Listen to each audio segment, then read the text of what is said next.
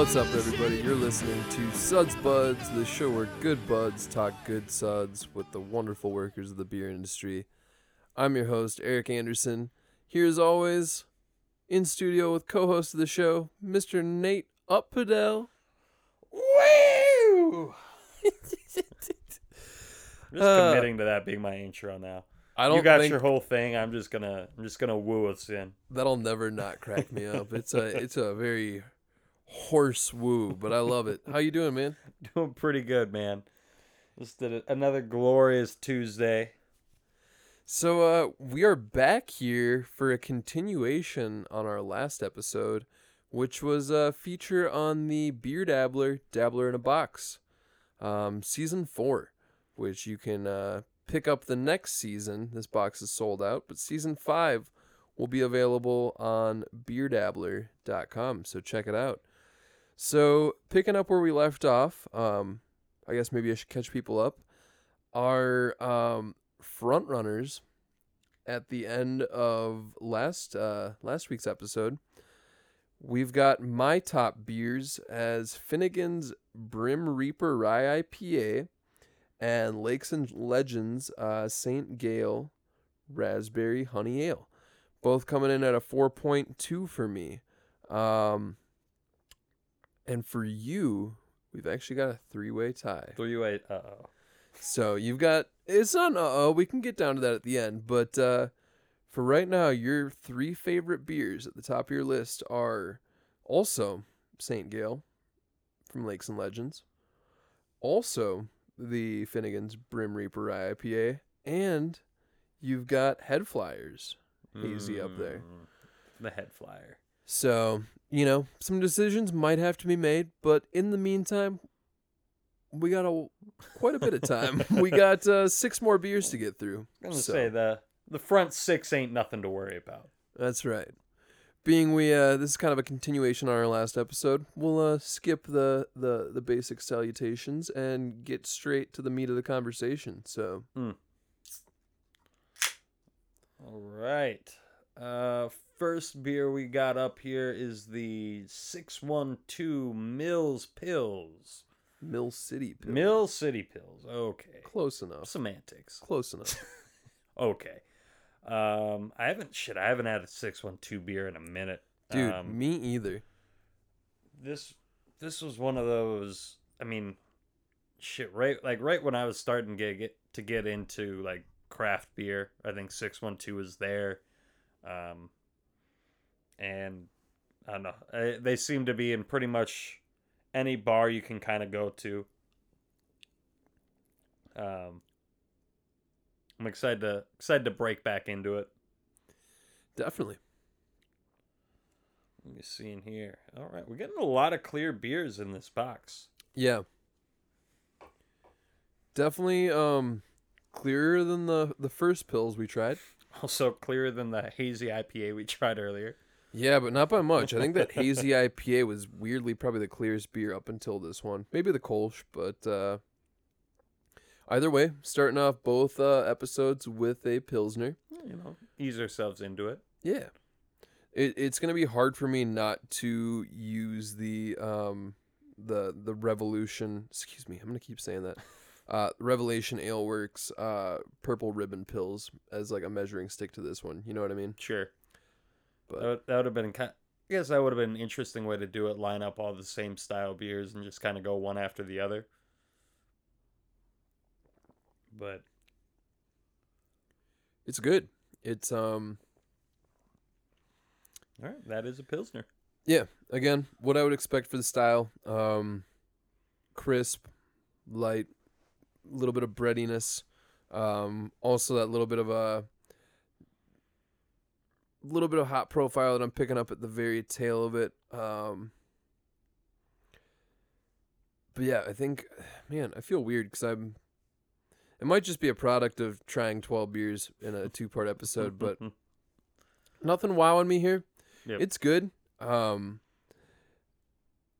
It's a, it's a little breadier than the last pills we had, um, which which I actually don't mind. You know, Oktoberfest beers tend to be one of my go-to styles. So bread yeah breadiness is a good quality for me um but yeah definitely not as i'm not picking up as much of that that kind of pilsner signature bite on the tail end It's there, but it's it's very mellow Mhm. compared to the first one we had. yeah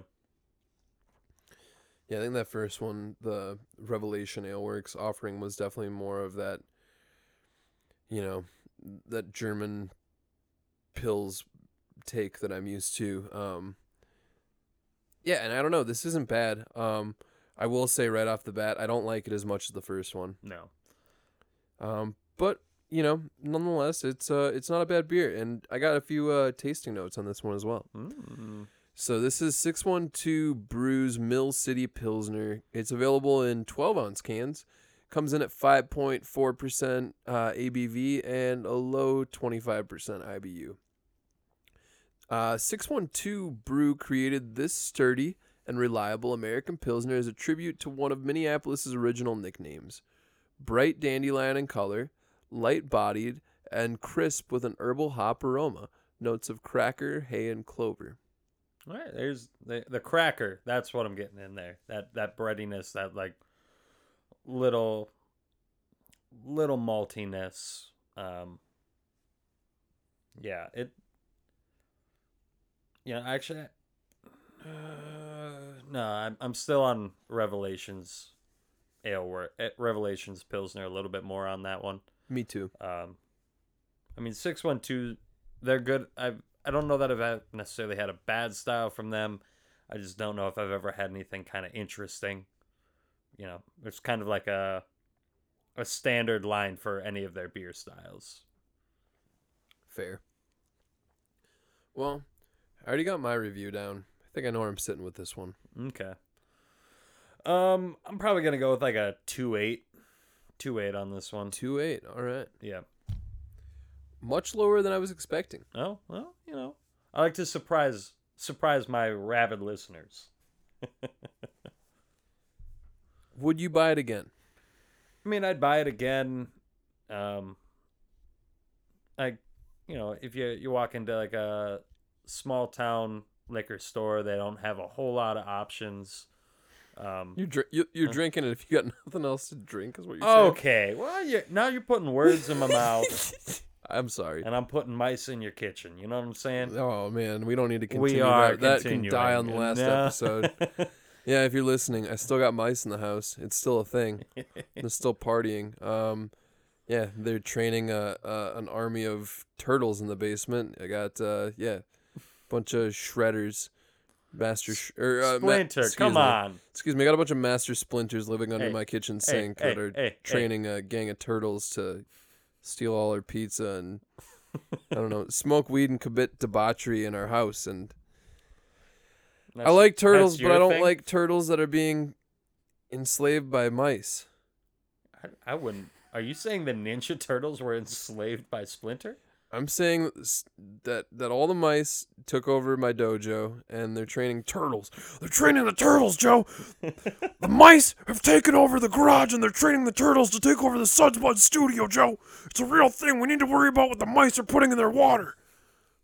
God, Fucking damn it. Okay. Now we just got canceled from YouTube. Uh, We've been demonetized. We didn't make anything, and now now we we we owe money to. The liberal elite. I think. I think that's how that works, right? I, I, I don't know. I don't know, man.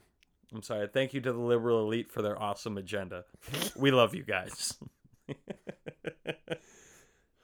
Nate, are you creating enemies on this show?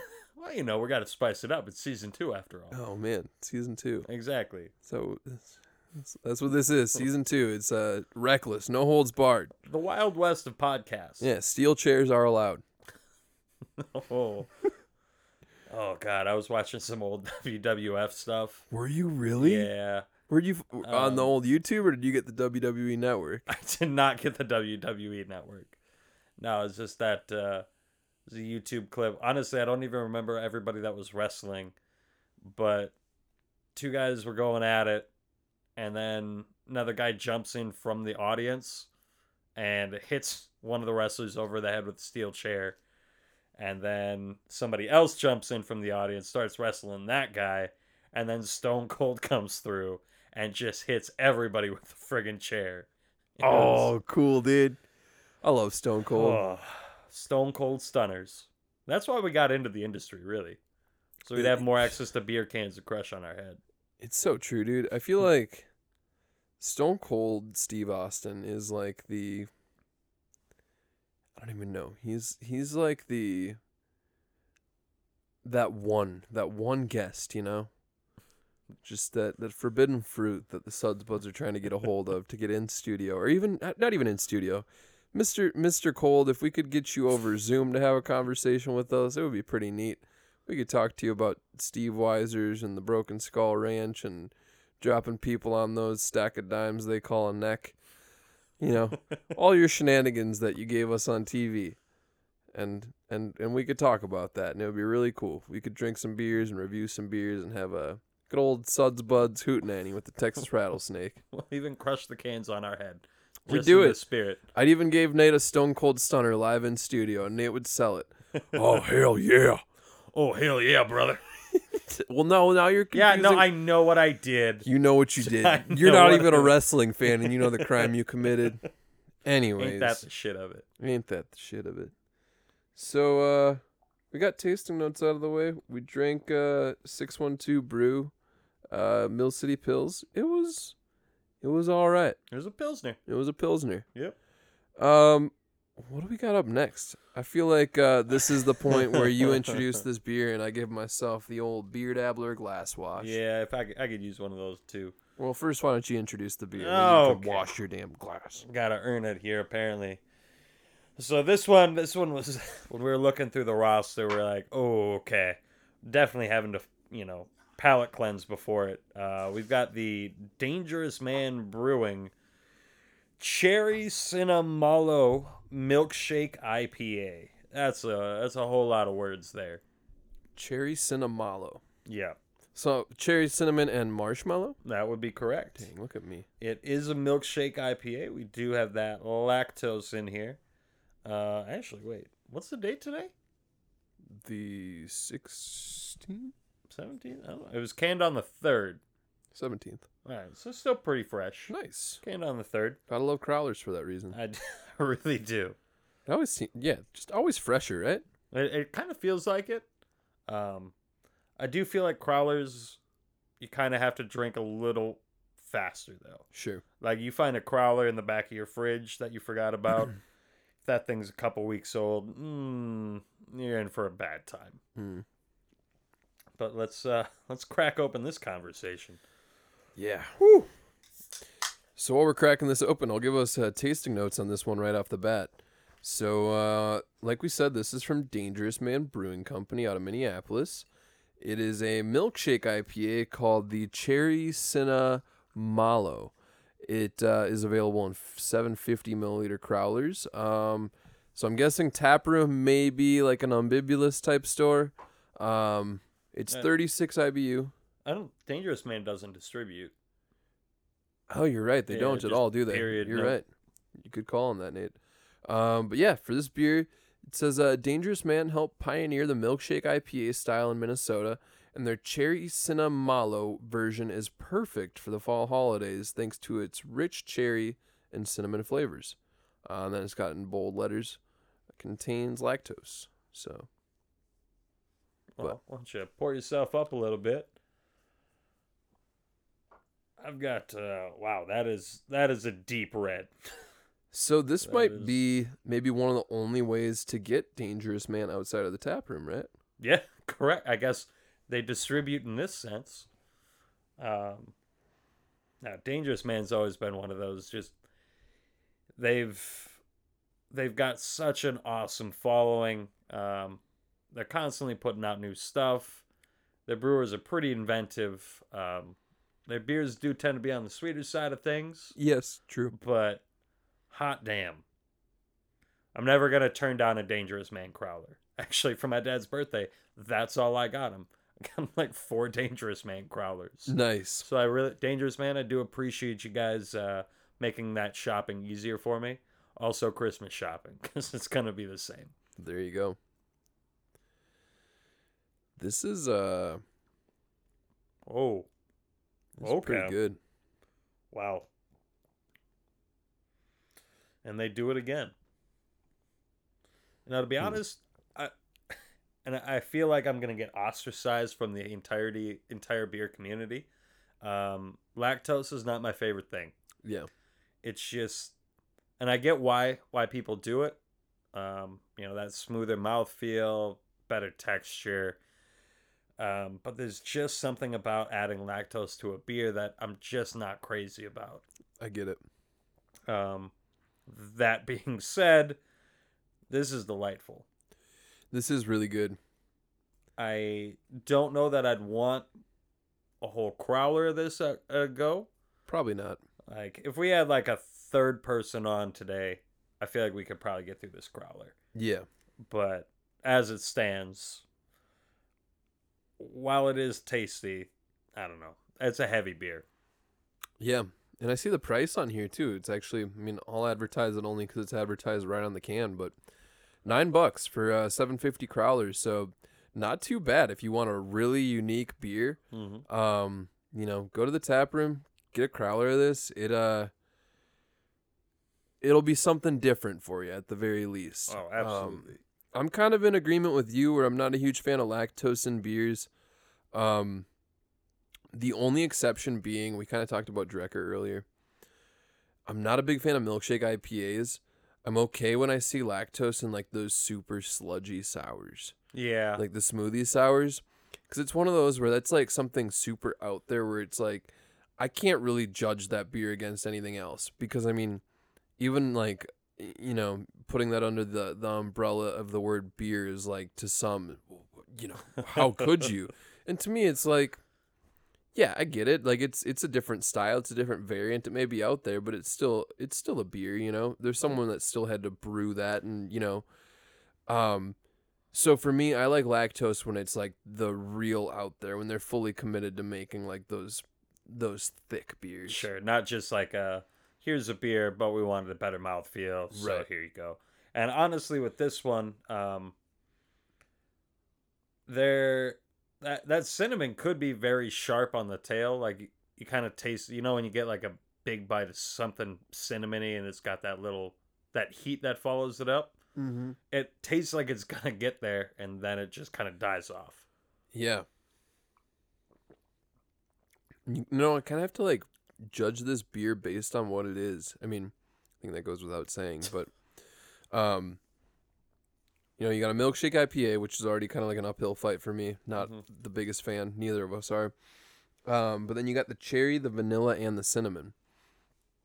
So to me, that right there is like, I want to be able to taste all those flavors. I want them all to be like balanced and not overshadow each other. And I think they did a really good job of that. Yeah, I Of- wholeheartedly agree there. I think even someone who maybe doesn't have the most refined beer palate um, could pull all three of those flavors out of this. Oh, for sure.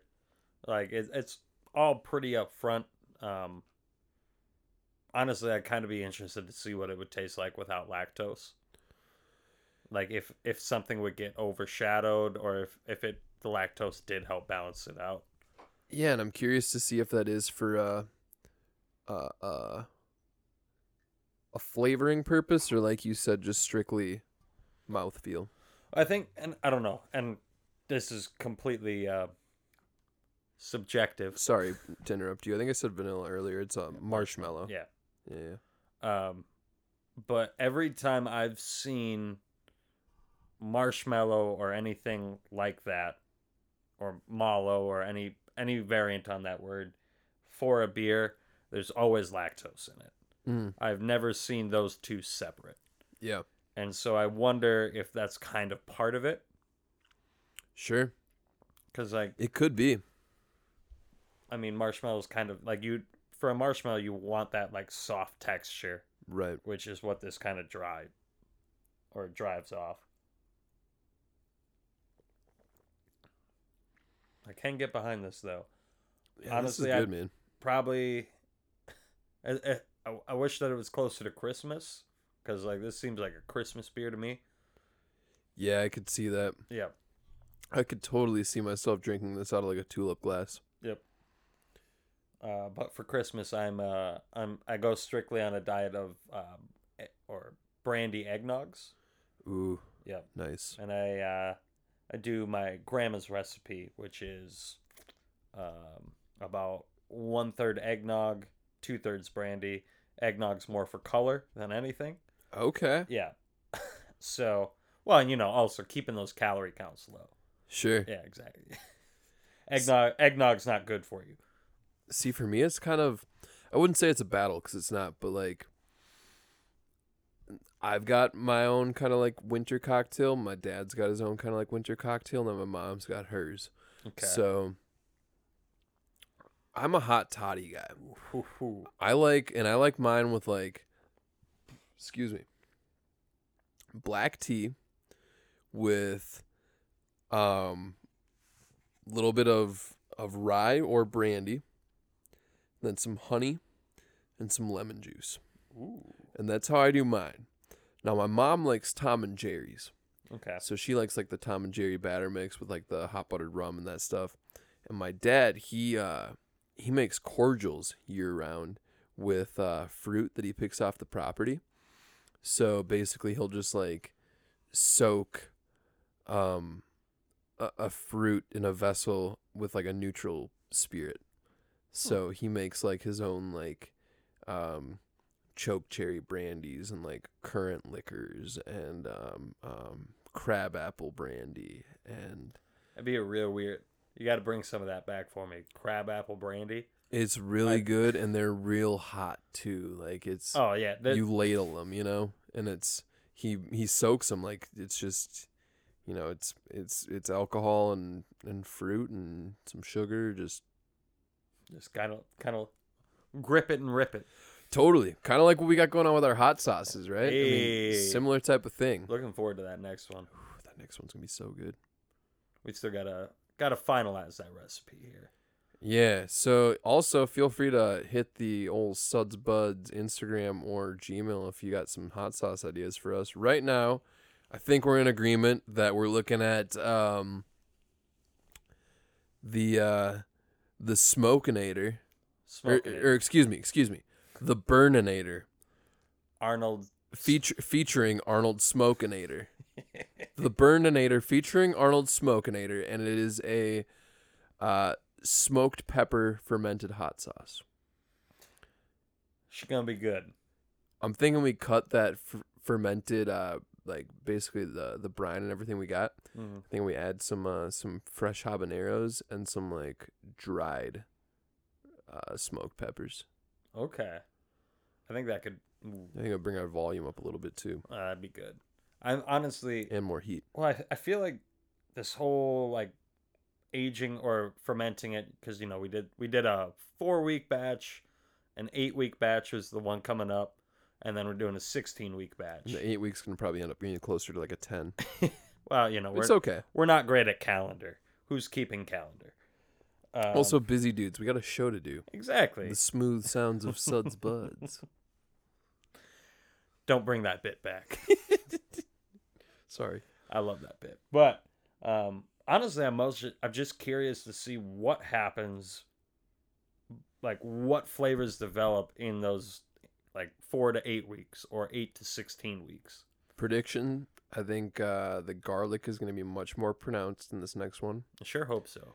I think the the pickledness quality, that kind of acidic like zing that you get, I think is going to be much more pronounced, and I think the heat's going to have mellowed out. Not Hmm. that it's going to be like less. I just don't think it's going to be as sharp. I think it's just going to be hot, like kind of all the way through. You know. Sure. Honestly, with this this first batch we got out, it it builds quick. Like you know when you bite into a hot like bite into something covered in hot sauce, and that heat like climbs really quick, and it just keeps going. This one just climbs really quick and completely levels off. Yeah. Like you get to a hot point, and it's like, oh nope, we made it. We're good. That's why I almost think we should add more habaneros. Okay. Like add like maybe cause this next one we're gonna be sorry we're like geeking out over hot sauce, but this is also kind of interesting. We're basically gonna be dealing with uh we've got 128 ounces that we're looking at bottling. And I think if we cut that with probably like another, 'cause granted, we're not a lot of that's just gonna be brine. You know, we're not. and It's not gonna be 128 ounces of fruit. Um, but I think we cut that fruit with maybe like five to ten ounces of smoked peppers or dried peppers, maybe some anchos, Mm. poblanos or something like that, or smoke our own. Um, and then add a bunch of fresh hob, like fuck, even if it's like half a pound of fresh habaneros, and really boost that heat up and get that bright orange. Because those those dried peppers are gonna make it darker. Yeah. So I want to balance out that color. And sure. I think you're right that the heat is definitely going to be down.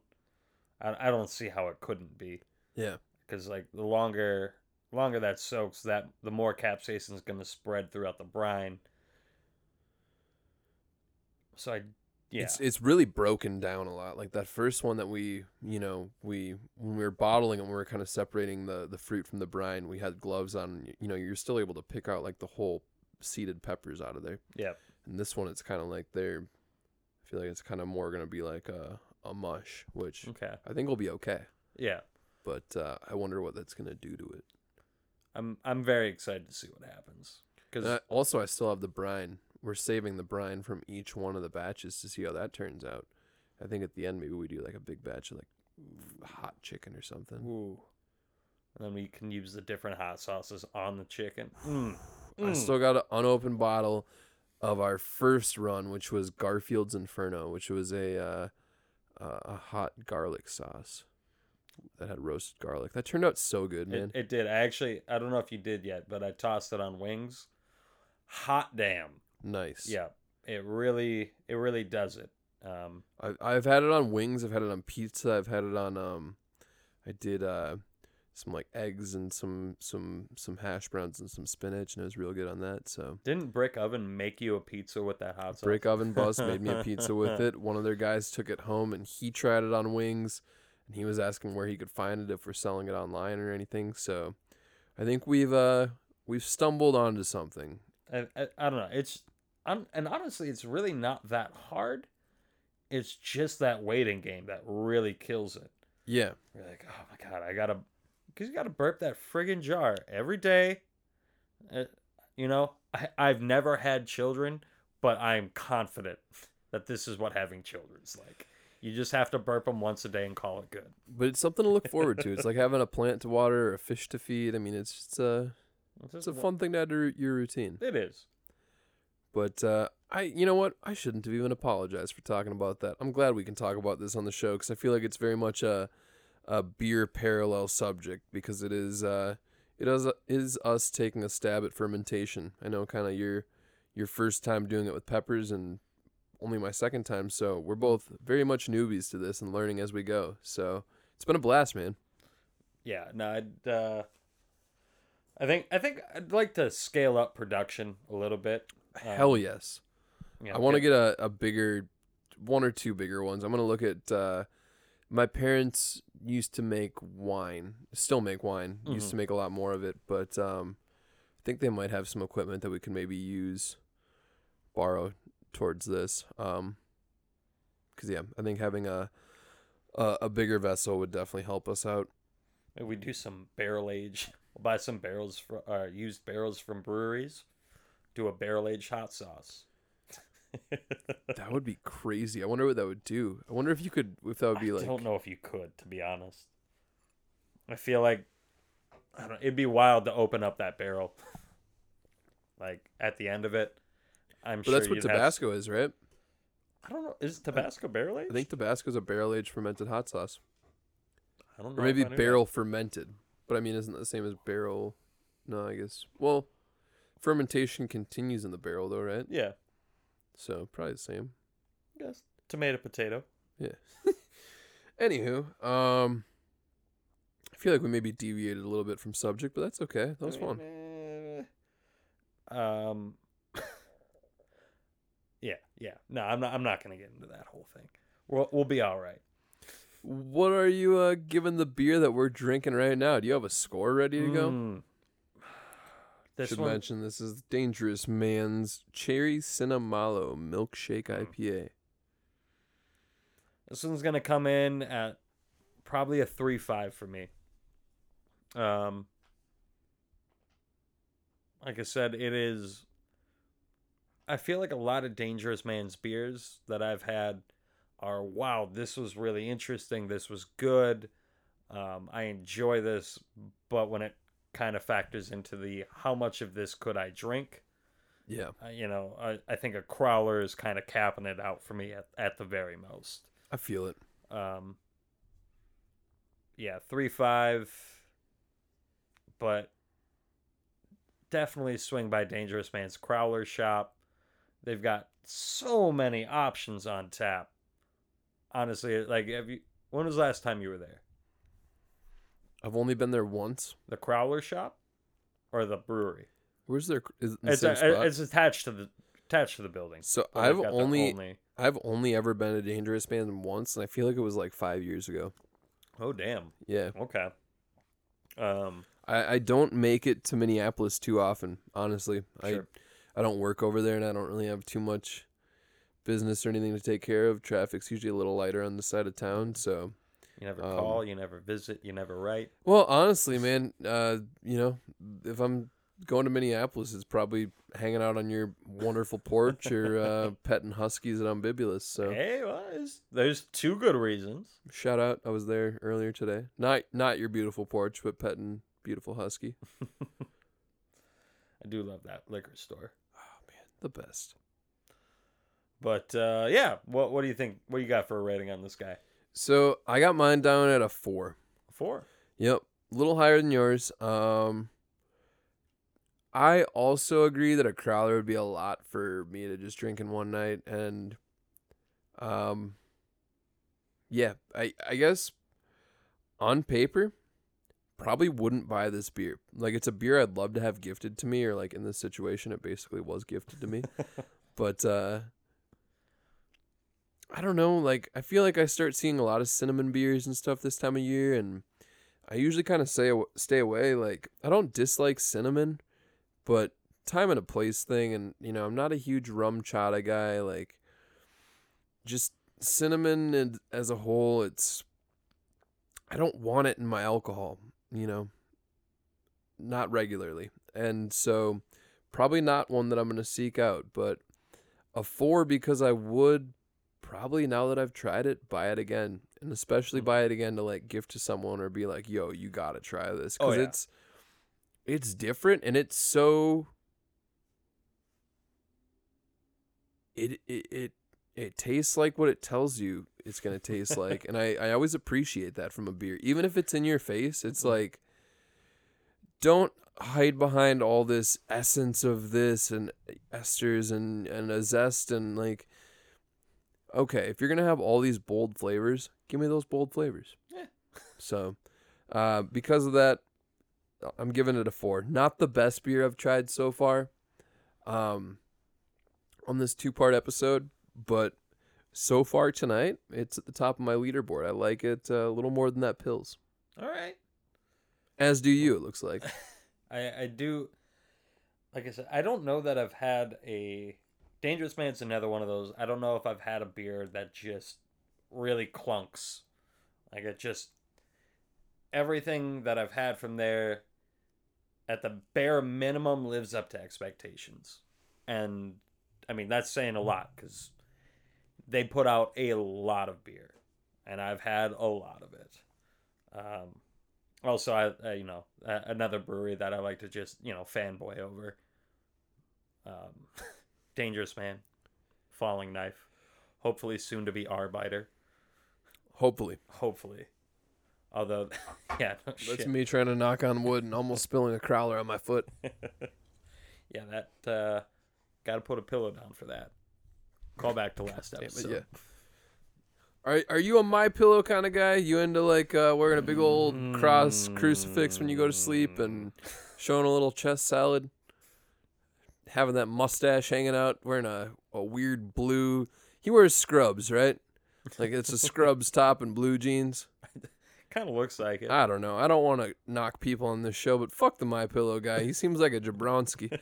I don't. I mean, politics aside, it's like if I'm basing you just on like how you're prevent presenting yourself on the the television. It's like, man, they let you go out like that. Like, I mean, didn't I, I saw a video of the My Pillow guy online? Like a bunch of people like bashing each other with like pillows at like U.S. Bank Stadium, and like Daft Punk's like uh, one more time was playing, and it was like a thing. I think it was like a, a thing. They were trying to raise money for something, and it's like, I mean, a guy that gets that much TV time has to go like through makeup or something, right? Sure, probably.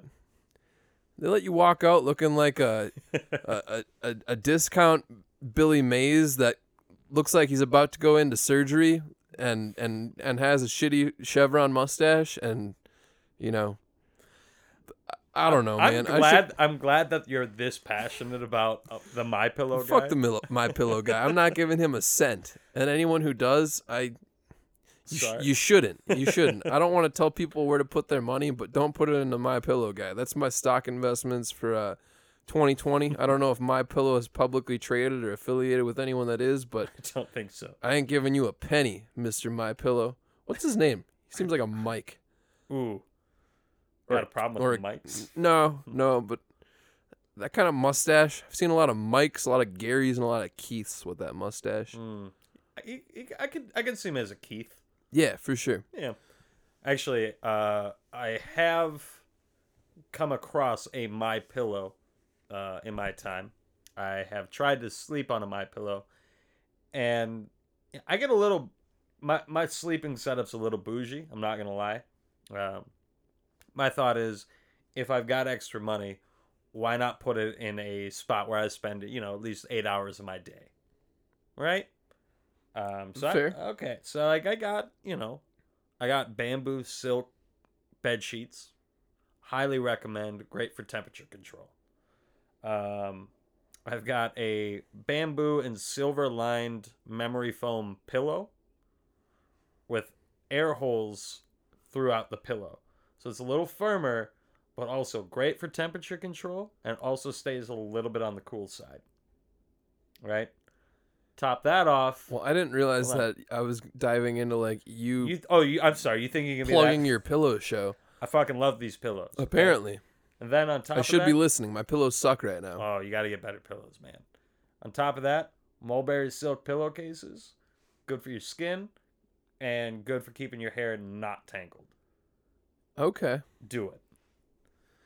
But my pillow pillows, basically, if you were to take a memory foam pad, like a like the pad you put on top of your bed, and you were to cut that into little rectangles, and put them in a pillowcase, that's a, basically what it was. Fair enough. Yeah. Well, I did figure out here that the My Pillow guy's name is James Lindell. He's from Mankato, Minnesota, and uh, yeah, CEO of My Pillow Incorporated, often referred to as the My Pillow guy.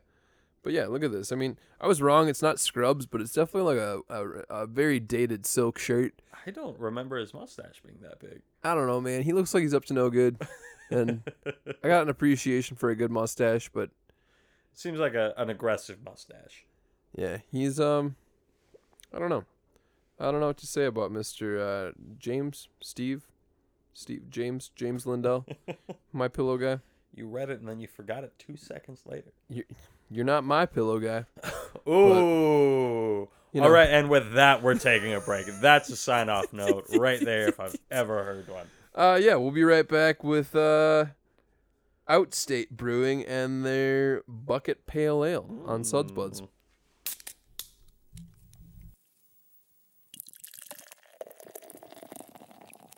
And we're back. You're listening to Suds Buds with Eric and Nate back here in the Suds Buds studio. Just got done with a quick little break, and that uh, break time, I beat Nate in a hole on the old golf simulator. Chipped in.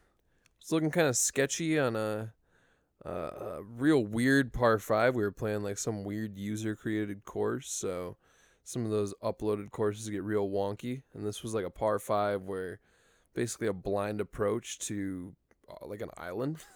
Yeah, there, it was not clear as to where I was supposed to be going. From the drive, you had no idea where you were going to the tee. You just kind of laid up. But uh, yeah, Nate didn't have a bad hole. I just happened to chip in for par on a really ugly looking hole. So I I mean, congratulations, I guess. Any thoughts? How, was- how do you feel? Or Well, my thoughts on it is that maybe if you had a better approach shot, it would have it would have panned out better for you. Better than chipping in for par? Well, I mean, you wouldn't have had to have a a really lucky shot. I mean, I don't really need to worry about what to do better when I'm getting a par and you're finishing three over on a par five. whoa, whoa, whoa, whoa! I finished one over. Okay, Okay. Okay. Okay. Well, to something a little less hostile. Let's uh, let's bond over a beverage. Um, I've got a delightful looking beer can in front of me. It is the Bucket Pale Ale from Outstate Brewing Company out of Fergus Falls. I know nothing about Outstate. I honestly, this is the first I've heard of them. Um, I mean, that's that's way up there. Um, I really know nothing about Fergus Falls other than like stopping and going up to Fargo and getting like coffee and gas up there. Um, wait, is, what's the what's the town like? If you were to drive up to Fargo right now, what's the town with the smiley face water tower? Um, You know what I'm talking about, though. Is that Fergus? It might be, and that was kind of my thought. Is is that the town I'm thinking of? Because if No, so, they have an awesome breakfast diner. Oh, you're talking. You're not talking. Um, um, Freeport. Freeport. Yep, yep, that's the one. So Freeport's going to be quite a bit further south on 94. Because I know the 94 stretch to Fargo pretty well from Cold Spring where I grew up. And Freeport's actually just kind of like a hop, skip, and a jump from Cold Spring. Really not too far up the. Once you get on the interstate, it's not too bad. But uh, yeah, Fergus Falls is definitely closer to the Fargo side of that trek than the, the Cold Spring drive Oh wow. Okay. because from Cold Spring to Fargo it's about two hours, and from Cold Spring to Freeport I can get there in probably like a solid twenty. But yeah, um, Freeport Diner is it um, Charlie's Cafe? Does that ring a bell? I don't know. I basically Is that it? when I went to school in Fargo, every time I drive up, I could make it to that gas station in one tank, Nice. and so that was my stop. Is I would just I'd roll in there on fumes, grab grab some breakfast or some, hit that diner, oh yeah, and from, then yeah, roll right back out and make it up to Fargo on the next. from your area, that's definitely over halfway. Uh, actually, it's about exactly halfway. Um, cause it from my hometown of Faribault, it's about two hours to get there, and that whole Oh, drive's really? about four hours. Oh, s- you're right. Two hours to get to to to to um, um Freeport. Sure, sure. From Faribault, yeah, that makes sense. yeah, it's about a four-hour drive altogether. Huh. Yeah, so that that was my one stop on the trip. Um, I mean, at the time I was driving this really old Yukon Denali, and I love that car. Still had that old A-frame in it, so you know, like if a car crashed into you, which cars did crash into me, um, the worst damage I got is I had to replace a headlight one time. Not too bad. No, no, not the worst thing. That thing was a beast. Um, R.I.P. I guess. Actually, so a head gasket blew on that, and so you know, engine's shot. They've got it, but the body was still good. Um, so the people that towed my car paid above scrap value for it to me, and then rebuilt the engine, and I still see it driving in my hometown occasionally Damn. and it hurts every time. I know it's that car. I know it's my Denali. Yeah. I miss that truck. Oh man. Rip. Yep. This is uh this is a tasty beverage. It's a lot smoother than I expected it to be. Um, I like a good pale ale. it's a honestly, it's a style I'm I'm a little late to the game too. Yeah. Like pale ales were never really my thing. Like I kind of went from you know light beers to then IPAs. I think a lot of people do that, and then kind of like skipped right over pale ale, which would be a great transition to it. Um, but now I'm coming back. I'm a little less burnt out on you know West Coast IPAs, so but pale ales still help. Well, uh, I got a little bit of literature on this beer here Ooh. from the the Dabbler in a Box. Uh, Outstate Brewing Company's Bucket Pale Ale. Is available in 12 ounce cans. Comes in at 6.2% ABV, little on the high end for a pale ale. Yep. Um, 32 IBUs, and it says it's a refreshing, well balanced, medium body American pale ale. Outstates Bucket celebrates the Otter Tail, county lake life, and the area's rich fishing culture. And that definitely shows on the can. Yeah. It's got a really cool can artwork of a bass jumping out of a bucket. So Whole, whole cool lake scene right behind it. I do notice that from like a lot of the the northern breweries is they they really lean into that you know na- I mean that's what's around them, you know. Yeah. No, it's kind of cool. I um it's definitely something I feel like I haven't taken advantage of living in this wonderful state the last like 3 years is just kind of the lake life. And I mean, I've grown up in Minnesota. I've got so many lake memories, but just living in the cities I I don't get back home enough or get out to the lakes enough. I just, you know, find excuses of, you know, it's too easy to just stay in, you know. but uh, or just do other stuff in the cities, you know. But uh, this winter, I cannot wait to take you ice fishing, dude, because that's definitely something that I'm getting back into this winter. And we're gonna catch us some fish, and if we don't, we're gonna catch us some uh, good beers from some local joints, Sure, and sure, uh, sure, sure. we're gonna have a good time on the lake. I I know I'm gonna sound like a psychopath here. Uh, Minnesota fish, not my thing. No, No, eating fish. Like I got I got over my hatred of all fish maybe a year ago. really, Yeah. There's something about like between the texture, the smell, and the flavor for like like the real I don't know what I hate to use the word fishy fish, but like you kind of know what the flavor I'm talking about is. Like that real lake flavor that a lot of fish have.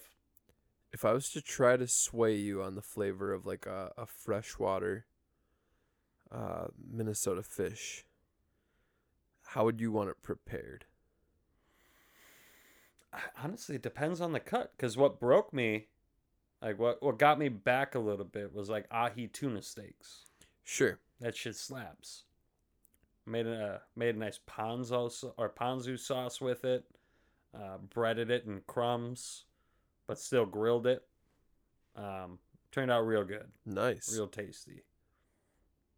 But i don't know it but i also love sushi and that's kind of i don't know.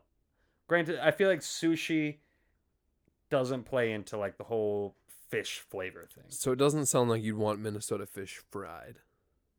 I've had fried fish that i don't hate Okay. mcdonald's fish fillets they ain't bad Sure. now i don't know if those count for anything i don't even know what kind of fish that is Might try to make you like uh, freshwater fish three different ways. Might try to make you like a classic like fish sandwich, like bride, like in some or excuse me, bride, brad brad, brad fried in like some uh some some some breadcrumbs, you know, Mhm. with uh you know on a nice nice uh, sesame seed bun with some lettuce, pickles, mayo. Um, maybe I'll try to make you some like baked. Big fan of baked fish. okay Um, like uh, do like some Cajun seasoning or like a Creole like dry rub on those fish, and bake them till they're crispy on just like a, a, a sheet pan with a little bit of a little bit of oil. hell yeah They come out real nice, just a little crispy on the edges, but they're not fried. Um, or you know, you could you could grill some up or or pan sear some. That would be another way to do it. You know, with northern, you can get real creative. I know a lot of people that pickle their northern. And then you get Mm. more of like, uh, you ever had pickled herring? I've, I have had pickled herring. It's Not not, your jam. It's not good. Oh man, I think, and I I'm disagree. a, I'm gonna very off Dusty's saying here. It is objectively not good. Oh no, no. Nothing, nothing about the slimy texture of fish makes me think. You know, it'd be cool if this was slimier. But it's not slimier; it's picklier. Yeah, but pickling adds sliminess. Not necessarily sliminess. I Like, mean, I don't when you reach into a pickle jar, it's not slime. It's it's a it's a liquid. You know. well, yeah, but you put a cucumber in there, and like, cu- and now you've got cu- like a weird slippery cucumber. It's slippery, but it doesn't have a slime on it. Well, yeah, I understand that, but to say that a fresh cucumber chunk that goes from that to a pickle is not a pickle's slimier than a cucumber, for sure. I don't know if Right? slimy is the right word that we're. I think slimy is just the incorrect word. Oh, okay. All right. Well, either way, Cucumbers are great. Pickles are great. Um, um, pickled herring is great. subjective. and fish is great. And I'm gonna Nate. We're gonna go ice fishing this year, and okay. even if we don't catch fish, it's gonna be a good time. We can talk about it on the podcast, and maybe we'll cast from the ice house. yeah, you can That talk about fun. You can talk about the little fort you built on the lake and all the Tonka trucks you drug out with you, and how you got your hands all cold. And Feels like you're playing a lot of things back from childhood here. shut up, man. um, what do we got on this one? The bucket pale ale. Bucket pale ale. Um, I mean, it's your it's a pretty standard pale ale, which, like I said, I'm, I'm fairly new to that style only because I just kind of skipped over it. I love everything around it. Um, I mean, I got a I got a couple more ounces to go here before I can give you a real good reading on it. Mm. It is. It's got that maltiness that I like. Good hop profile. I'm gonna put this at a three four. No, three five. Three five. Lower than me, but not by much. Okay. It's uh, still a strong score, but uh, I don't know. I still think mine's gonna come in just a wee bit higher, but I'm a pale ale guy, and this ain't a bad beer. I don't know. Any any thoughts overall? Um I don't know. Again, I'm not overly familiar with the brewery, which I guess kind of helps because I didn't have many expectations, kind of like Ursa Minor. Right. Um, I do, I do like that people are still making pale ales though, because like I said, I True that. feel like it's a style I missed out on coming into it, and so now I still get to enjoy all of it. I am very excited for this next beer though. I am too. I I also am having one more swig of this pale ale, even though I I got my rating in. I I still gotta have just just one more tiny little taste. Hmm. It's good.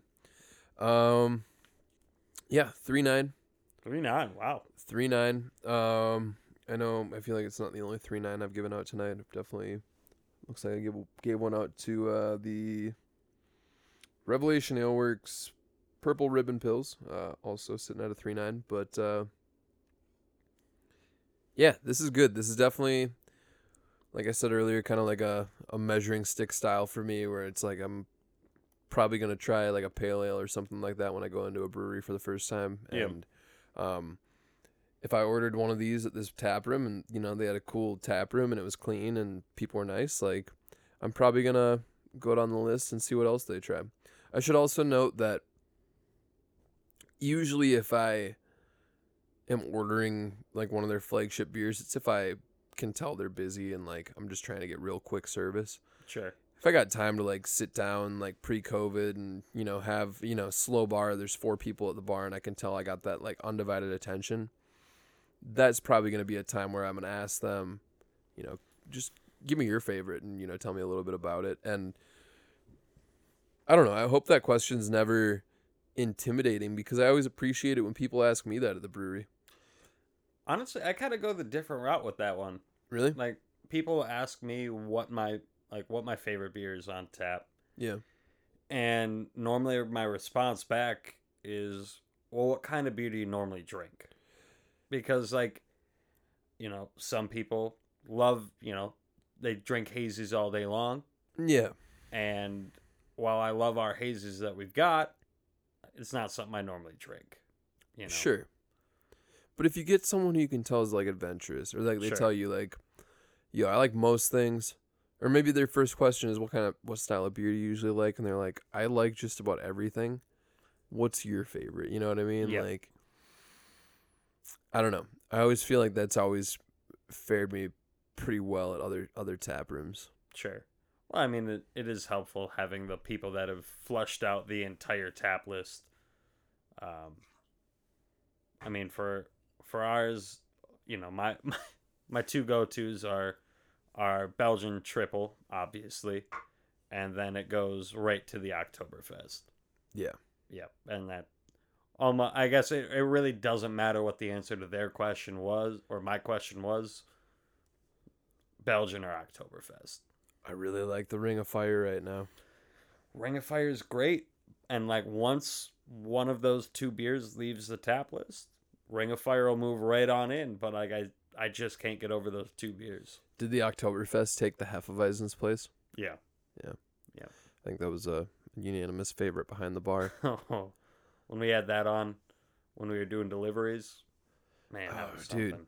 That was definitely the beer of the summer. Like I remember, I can just taste that right now. I'll have memories from that. Just us getting af- back after deliveries and talking about how our nights went, and you know, fun, funny, random anecdotes from driving around the burbs, Yep. and uh, yeah, just drinking a Hefeweizen, washing out a bunch of growlers. Just, I don't know. God forbid we shut down again. I really don't want to see it happen, but Mhm. uh, I've already thrown my hat in the ring. I I would love to do growler deliveries again, just because it's a it's a cool way to see that side of, um um, our community and and just our support. Like Yeah. you know, like kind of on kind of on their turf, like you know, putzing around throughout the suburbs or doing whatever. But like, I think the other fun thing about it, you know, it's not quite like a pizza delivery or anything else. No one in the world is gonna be upset when you ring their doorbell and you're like, "Here is a growler." right? Like, here is your beer. You have beer now. Like everybody was even like the most upset people were just upset that they didn't order more. right. Like Yeah, it was a pretty sweet gig. Um, yeah, very very cool. Definitely memories made there. oh yeah. But uh, I think that's it for this one. I think we got our scores in and everything covered for uh, uh, Outstate Brewing's Bucket Pale Ale. What's up next, Nate? Next up we've got Inbound Midnight Berry Sour. It is a pastry sour.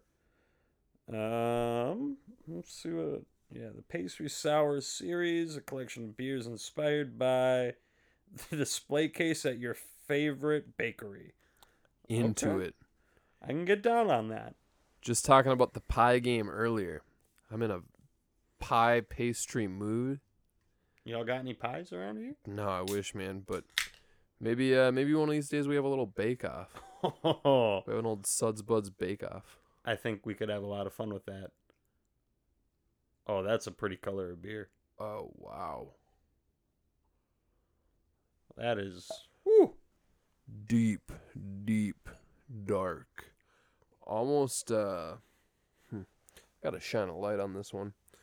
Almost kind of brown. Well, it comes out a little. I got a lot of uh, like a really dark maroon coming out of that one. It's definitely yeah, definitely getting that. Smells delightful. Mm. All right, inbound. Oh wow. Yep. And, ooh, and it's actually got some of that tartness that I feel like sours are kind of losing right now. Like I feel like a lot of times sour is just kind of synonymous with this doesn't really taste like a beer, Yeah.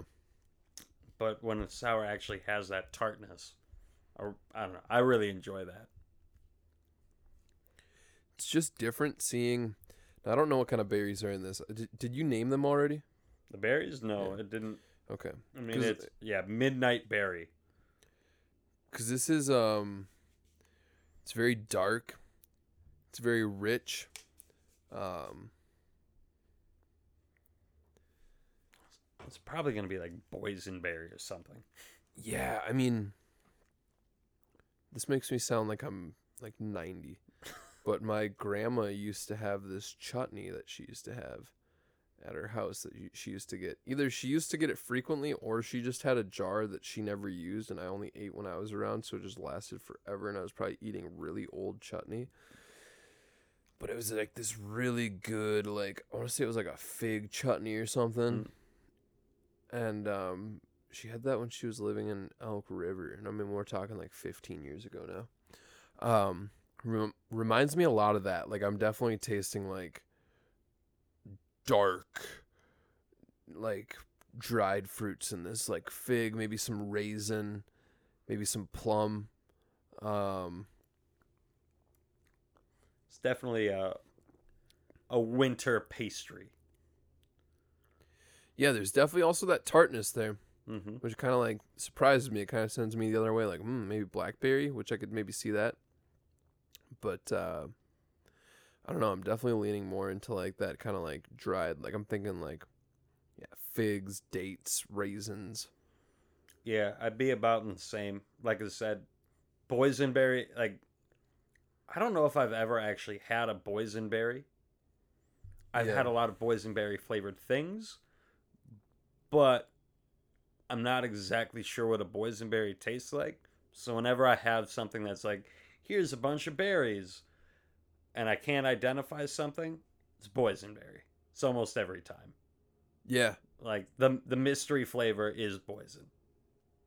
for sure. Yeah. And see, like boysenberry is one of those things where Dustin and I, I think, had that conversation last season a few times where we had a flavor that was like labeled in a beer, like um, guava or something, and Dustin would be like, "Well, I've no, I can't, don't think I've ever had a guava before," and so it's like hard to judge that flavor if you don't know what the actual fruit is. Yeah.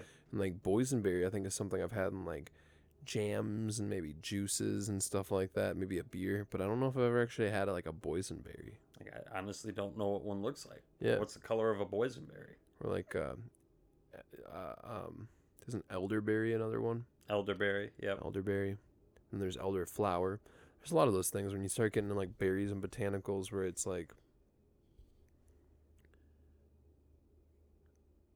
i don't know i almost feel kind of dumb because i know like a lot of them are like very like prevalent in like scandinavia and norway and that area and it's like and shit you could probably grow them here too like I've, I've never had a juniper berry before.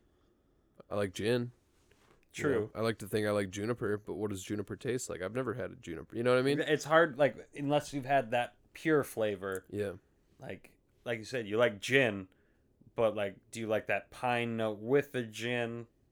Or do you like it a little more overpowering, a little less? Yeah.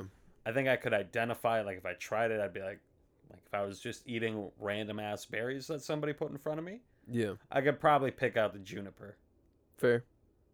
but it would be more of like a, I recognize this flavor and I don't know the berry. Yeah. Yeah. Agreed. Also, please nobody like put random berries in front of me because I'll probably eat them and like. Same, dude. It would be so easy to poison me. Shit. oh shit! Told him. Yeah, no, it would uh yeah, give I'm me a bowl of berries. I'm eating them all. No cream, dog. Just just raw. I'm eating those berries raw, dog. Like Berries are a twenty-one res- or a twenty-one plus beverage slash uh, edible. Please enjoy responsibly. I guess. Please don't kill podcast people Yeah, don't But- poison don't don't send us bowls of berries. because they're for sure going to be on the show. They're gonna look great. We're gonna be like, all right. For for this week's show, our pregame show, we're eating berries from From from from a listener. from Arnold. And I don't know. I really hope we have an Arnold that listens. That'd be real cool. That'd be cool. What up, Arnold? Arnold, if you're listening, um, please reach out to us. We'd love to have you on the show. You don't even have to be involved in the industry. Just like come hang out. Yeah, faux show. Um, so this is gonna sound maybe weird to you, but you know how you ever read wine labels? Uh, be honest, I don't really drink wine.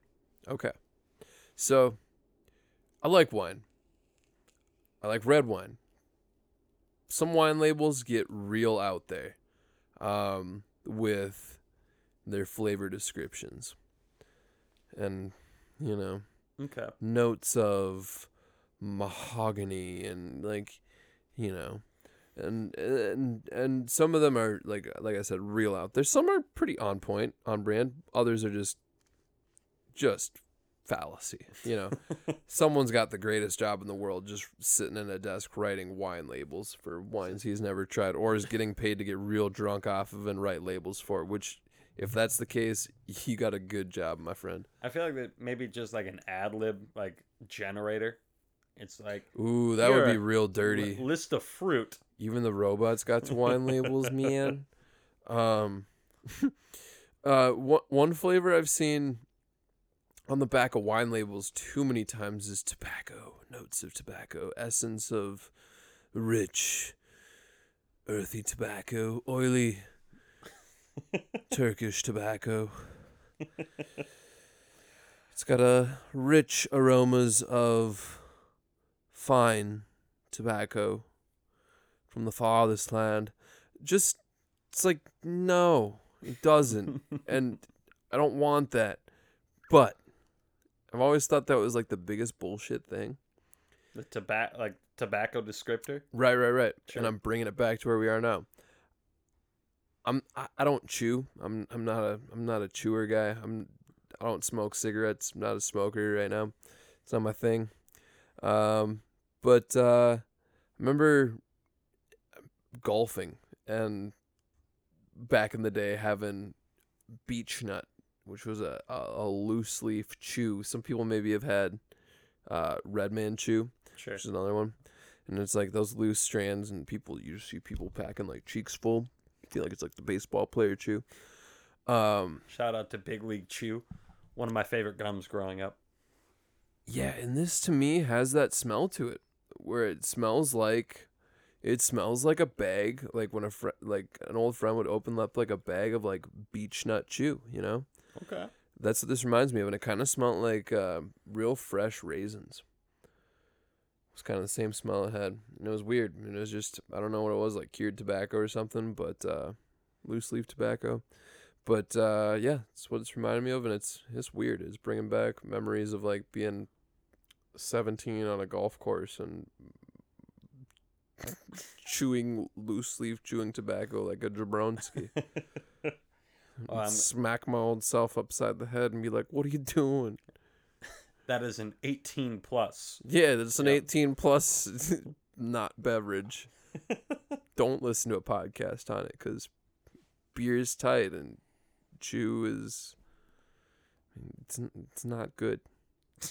Don't do it. Don't do it. Wow. Wow.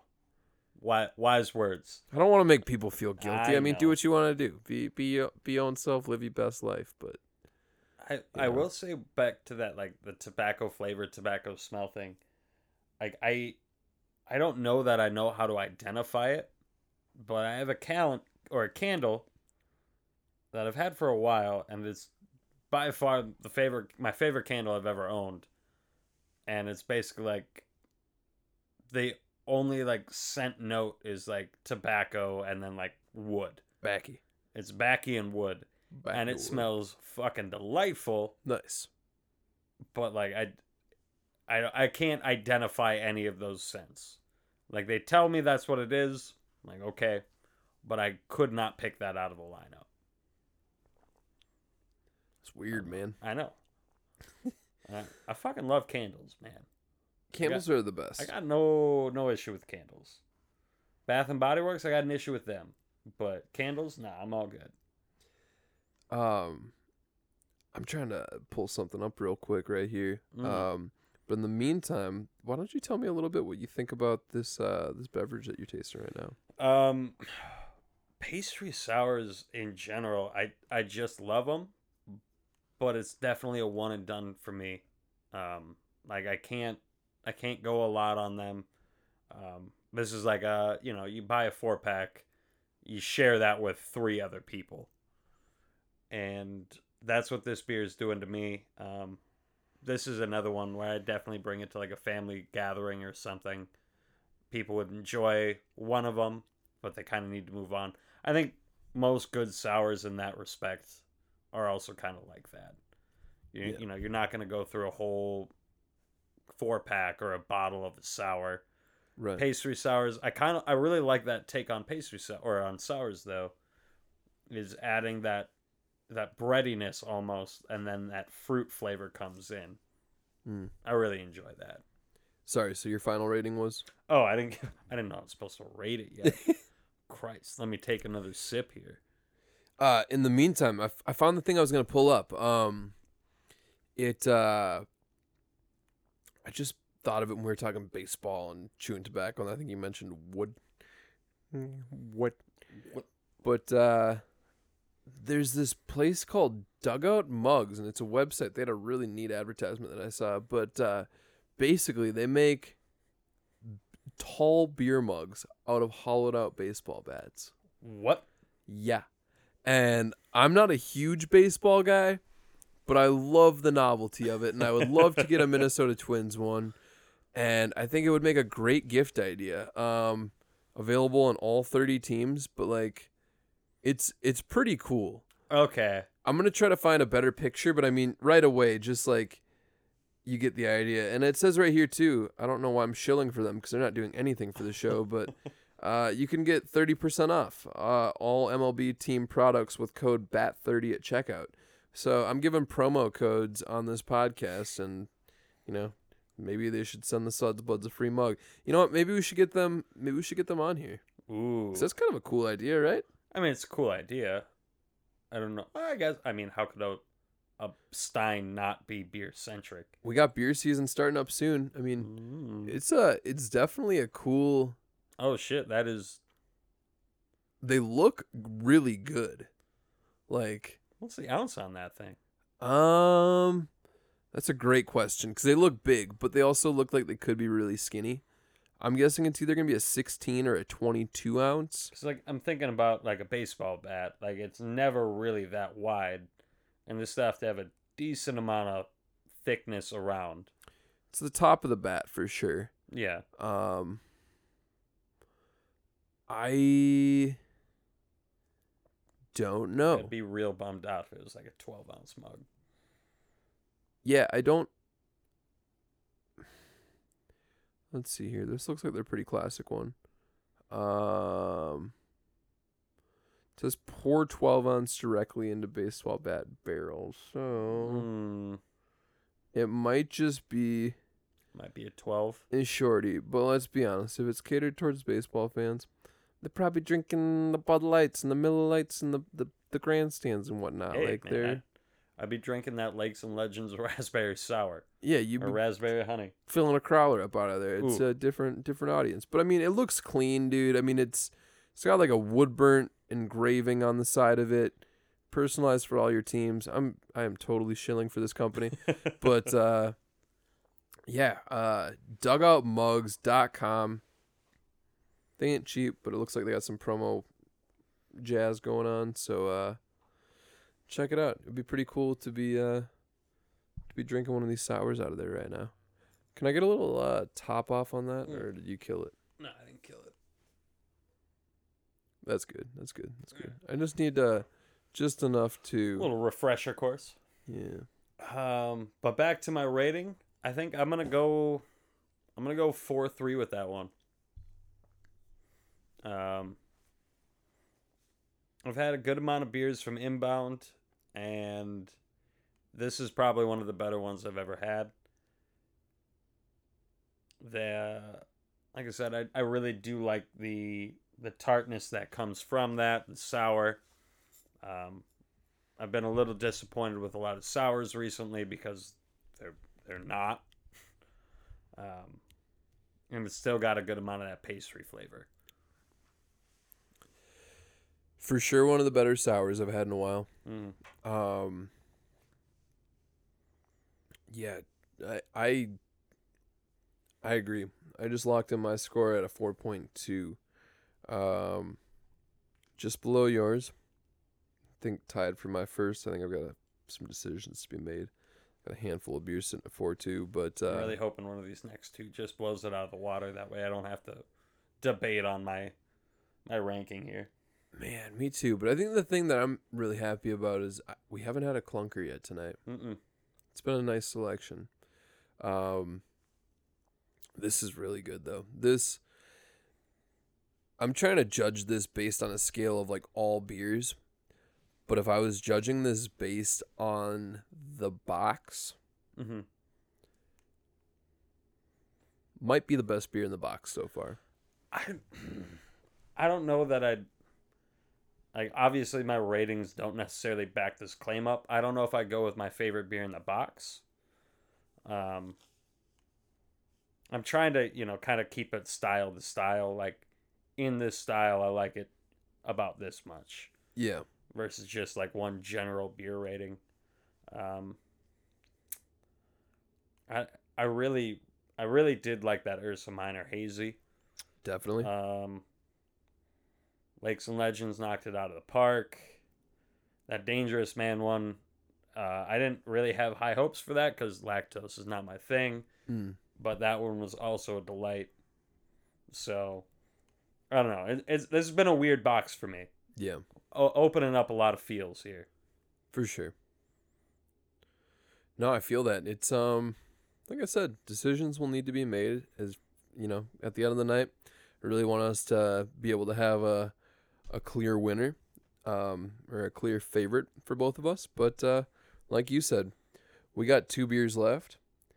Maybe something's gonna blow us away. But up next, um actually I just gotta make sure. I think I'm jumping the gun here. Uh oh. I did not read you the literature on the inbound beer. We're skipping ahead here. Um, so that last beer we drank that Nate and I thoroughly enjoyed was from Inbound Brewing Company. Inbound's out of Minneapolis. Minneapolis. Yeah. They're like right over by Modist, right downtown, right? Pretty sure. Yeah. Um, Midnight Berry. It's a pastry sour available in 16 ounce cans, 5.5% ABV, 20 IBU, featuring a potent mixture of blackberries, blueberries, raspberries. Inbound's Midnight Berry also features a darker color and flavor profile thanks to its chocolate malt, which comes courtesy of Maltworks. I was, I was wrong on the boysenberry. So that might be where I think we were both we were both thinking, you know, the wheels Mhm. were turning there. You know, you had the boysenberry thought and I had the you know, some sort of like a dried berry or like a real rich, you know, fruit. And um it turns out it was Chocolate malt. some very sweet berries and chocolate. Um Alright. so blackberries, chocolate, yeah, I can get where those yeah, that's that's cool. I'd eat the shit out of that pastry. I would too, and I love having these. Uh, I love having these tasting notes. It's a it's a nice thing to fall back on, and also just kind of like make me feel educated.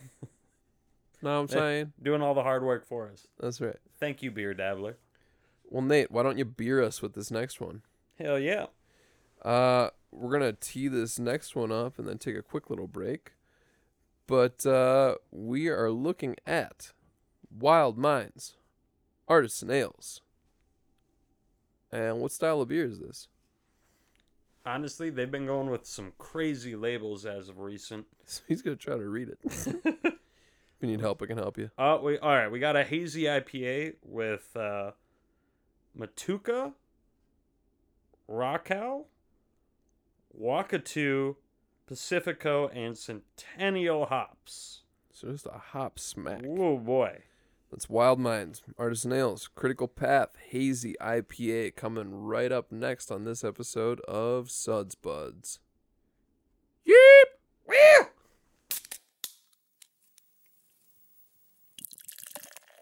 What's up, everybody? We are back on Suds Buds. Just wrapped up drinking a fantastic beverage from Inbound, the Midnight Berry Pastry Sour.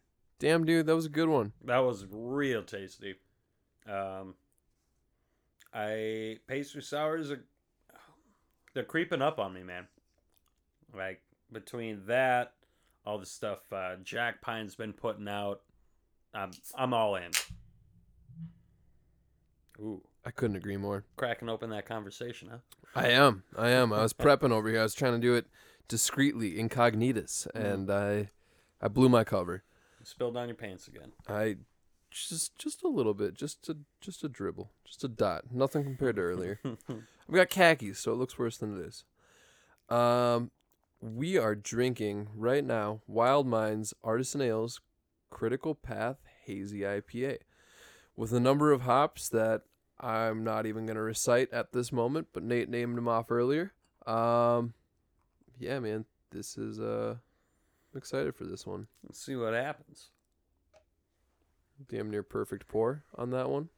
Uh, you know, mm, it's fine. While you're pouring yours, I will read us our tasting notes. Um, so on this one, we've got, like I said, Wild Mind Ales Critical Path Hazy IPA, available in 16 ounce cans, uh, bright red can, kind of a cool looking can. Like you said, a little tough to read. You want to turn it my way just Yeah. a tad. It's uh,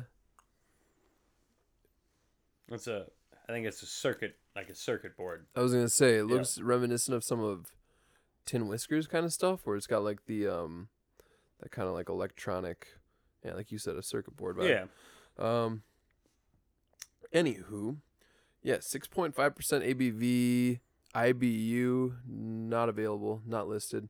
Um, chock full of bright, distinctive New Zealand hops like Motueka, Rakau, Wakatu, and Pacifica. Critical Path is a delicious seasonal hazy IPA from the folks at Wild Minds.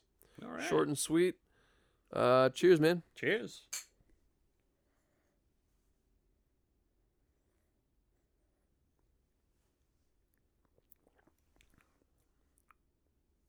Okay.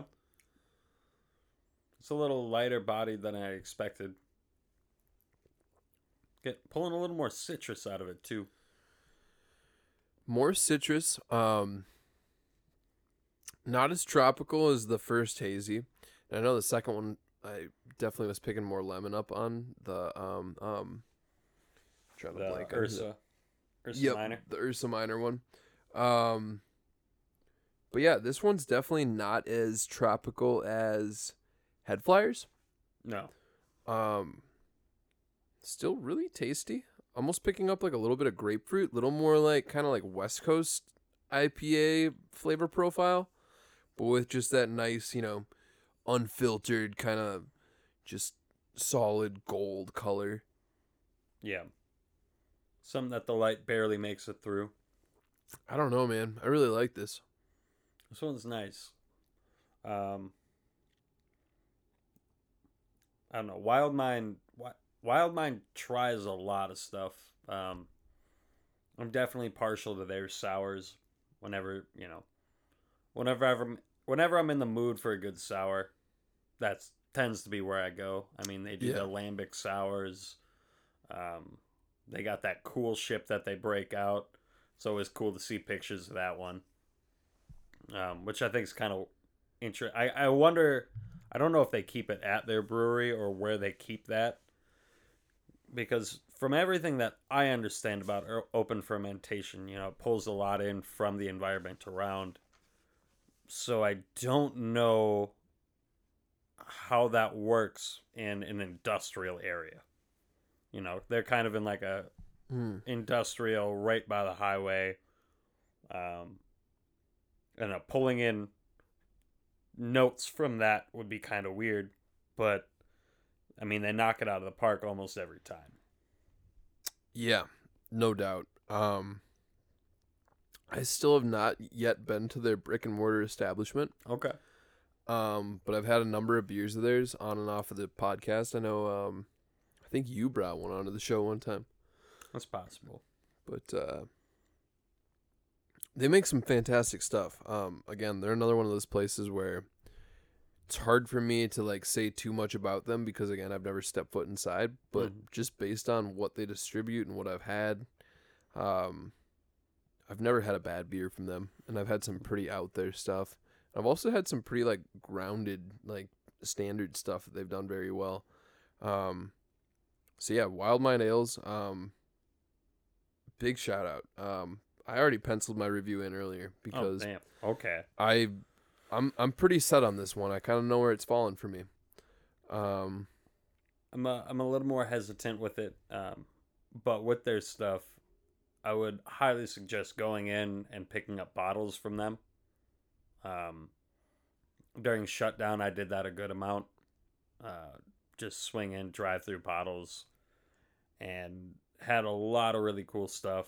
Um, I think they've cellared a lot of their stocks so they can you can get variants from different years, which is really cool. Nice. Um, yeah, it is actually kind of a cool building. It's basically a horseshoe, and uh, That's pretty cool. yeah, a buddy of mine he did the HVAC for them, so like heating and cooling. Yeah. And in the winter, um, they were having a problem with their heating, and nobody could figure it out. He was in there, couldn't figure out what was going on.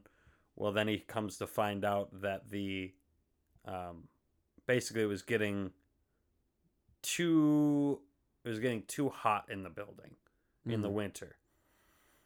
Well, what he found out was that they were opening the garage door when, because like from their bar or from like the back wall of their bar to their garage door, and again, it's like a horseshoe, so it's pretty much the same length of the bar, the same width of the bar, all the way around their establishment. Mm-hmm. Um, it's probably like mm, 25, 30 feet.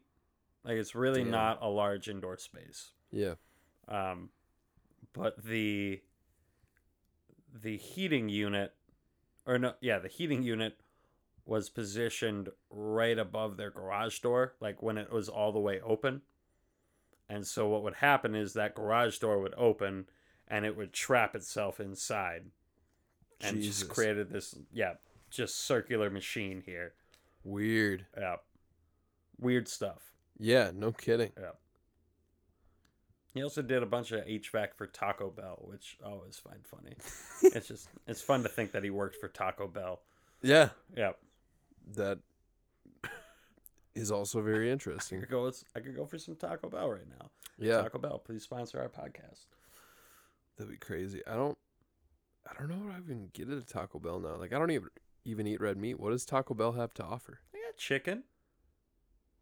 We can do chicken at Taco Bell.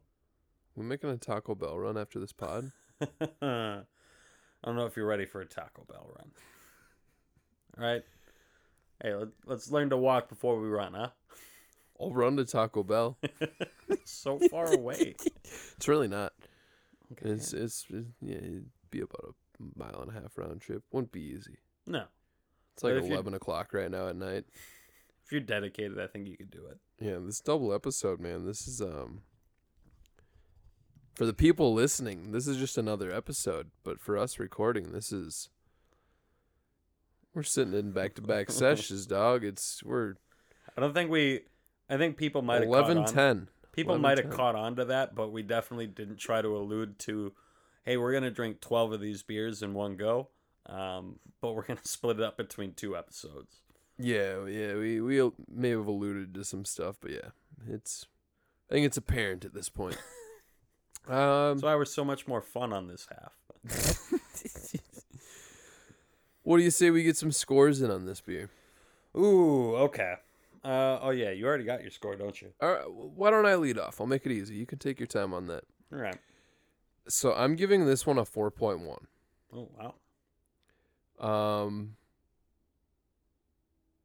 here's why.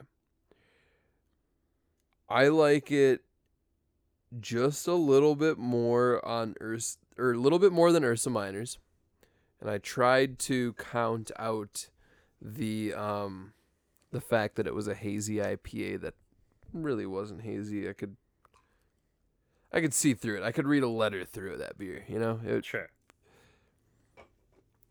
I tried to discount that. Um,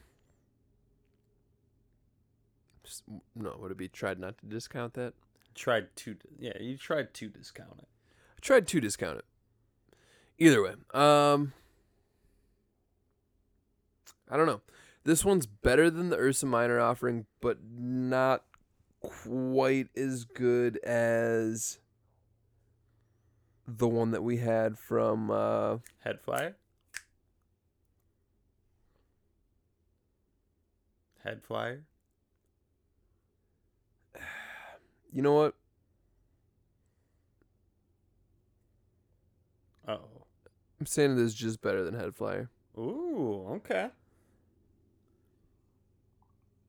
I'm saying it is just better than Head Flyer. I I was gonna readjust my score, but like, I think it's. i- i- It's not as tropical. It's not as peachy. Not as pineapple but it's still. I don't know. I'm almost at a loss for words right now. This is a tough one because this one is um. This is almost that kind of hazy IPA that could reel me back in. Sure. Like it's not over the top on the citrus notes, but it it's definitely a little more there. I'm pulling a lot less like bittering hops from this one than I did from Head Flyer. Head Flyer still had some of that West Coast dankness that you know you look for. Um, but this one, I actually do get a good amount of peach out of this, which I, I Yeah. love, I love peach. Maybe a little on the back end. This one I feel like is less fruit forward. Yeah. But it's a really mellow finish. You're not wrong. No, it's a, it's a damn good beer. And get on that one. Why don't you give me a little rinse, pal? We've got our Rinse break, running the street. got our Man. finale beer coming up here. Uh, the one I don't know. I think I think we are both most excited for this one. Looking at that roster. oh, I need to rinse your glass too. Correct. Jeez, dude. I'm sorry. I'm not really. Um, wait, did we get your your rating on that one? I thought so. Wh- what did you put it at? Didn't I put it at like a? Mm, maybe I didn't. I don't think you did. I think I went with like a Maybe you did, and I missed it. But I, I remember I asked you prematurely, and you were like, "Not, not, not." um, I think I'd go with like a three eight on that one.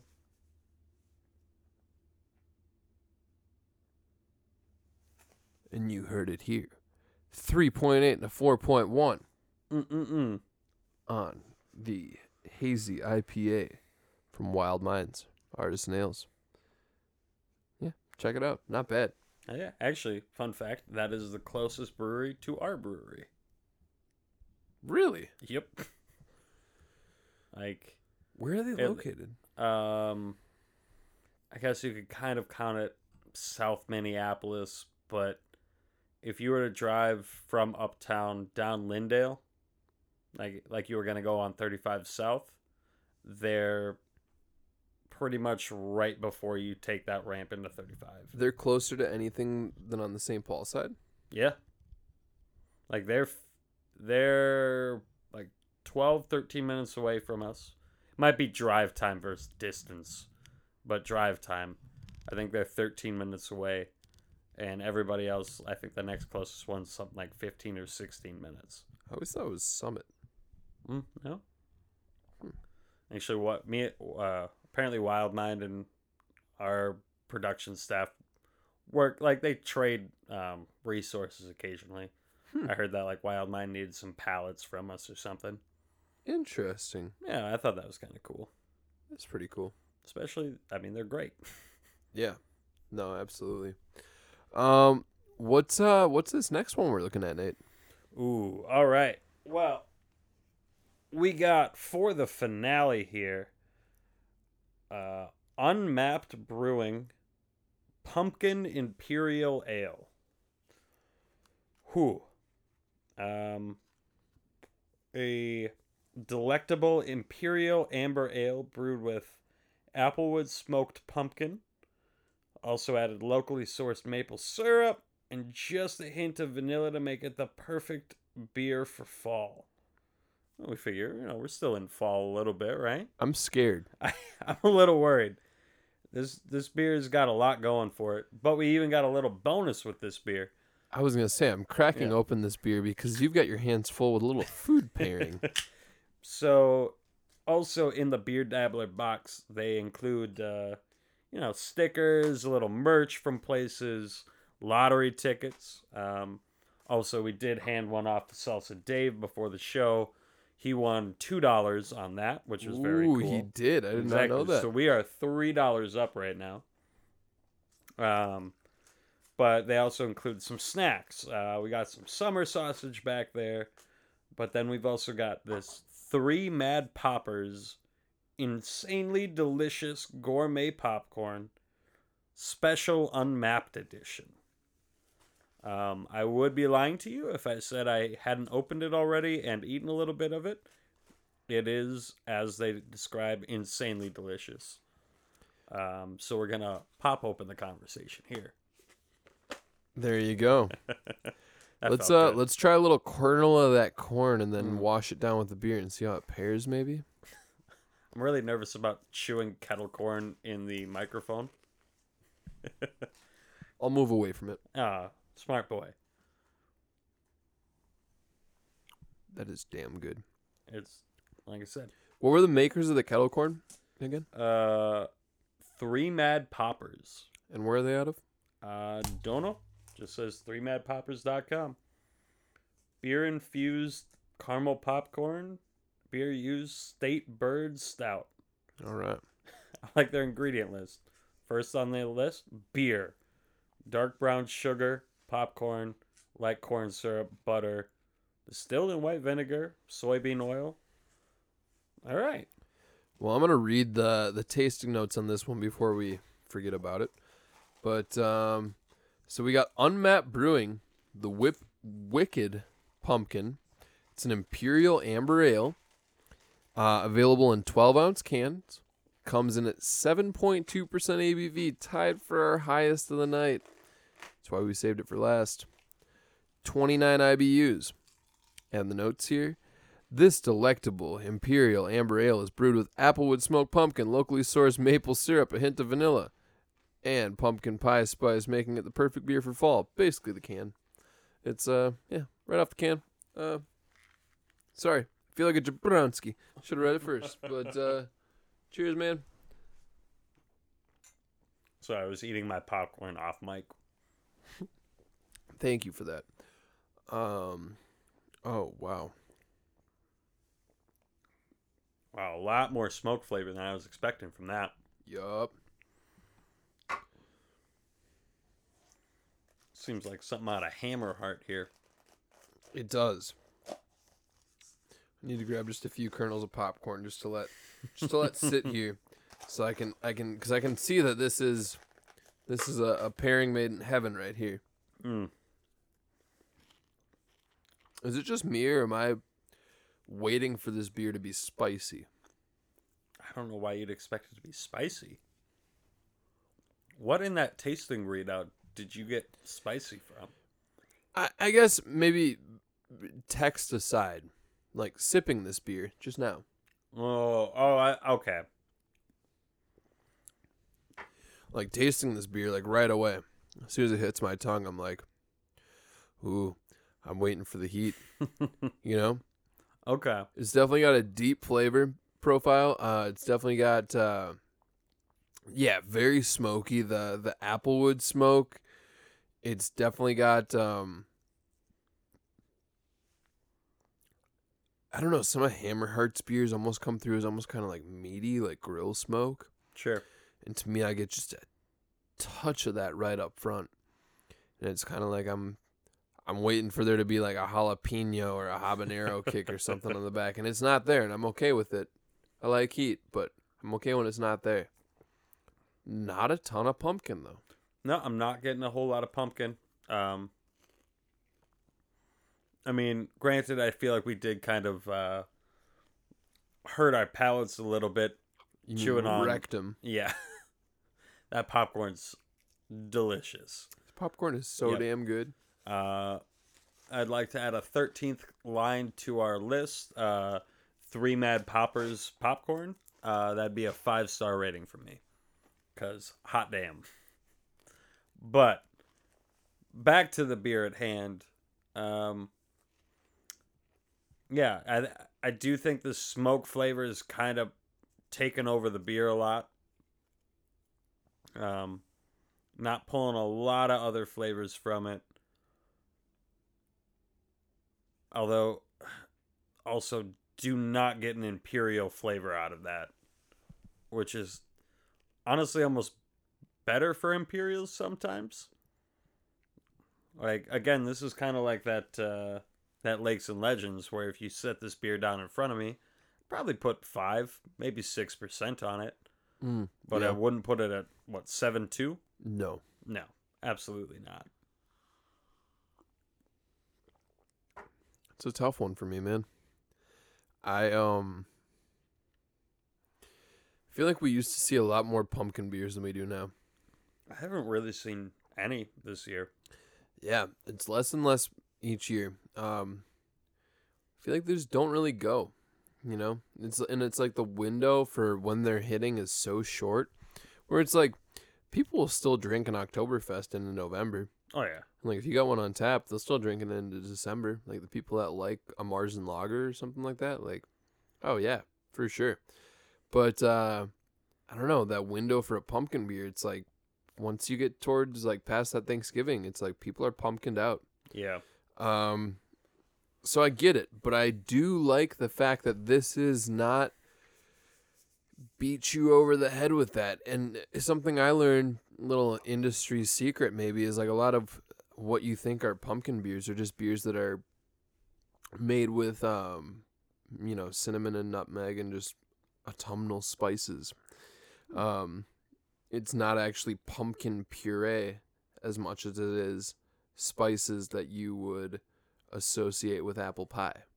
And okay. it's it's Or- cheap and it's easy to pull off. You know, load it up with nutmeg and um, I don't know. It's a cop out, but it's it makes sense. And I've had those beers before, and this is not this is not your pumpkin pie beer. No, This is also not your like chocolatey dark imperial winter. You know, it's um it's different. It's kind of a weird middle ground, and I think that's why I appreciate it. yeah, I. I mean, obviously that that smoked flavor, like I, d- I do get like a lot of Halloween vibes off this beer. Um, between, yeah, some of that sweetness that comes out, and that smoked flavor, kind of just sitting around a campfire drinking a beer Halloween night. Um, wow. It it does not disappoint. Um, just a little surprising with how much smoke flavor is pulled into that. For sure. Well, I think. Hmm. If I had to rate this right now, this is a tough one. I think it's fitting that we save this one for last because it might be the most complex beer we've tried in this little two part episode. But uh, I'm giving it a 3 9 kind of blown away. Um, we didn't really have any bad beers this whole this whole time. Nope. Um, but yeah, uh, three nine. It's it's different. It's a nice autumn beer. I don't know if this would be something I'd be seeking out much out of the season. Like, would I be looking for this in February? Well, first of all, you're not gonna be able to find it in February, but No. no, it's not going to be what I'm looking for. But for right now, yeah, three nine. It's um,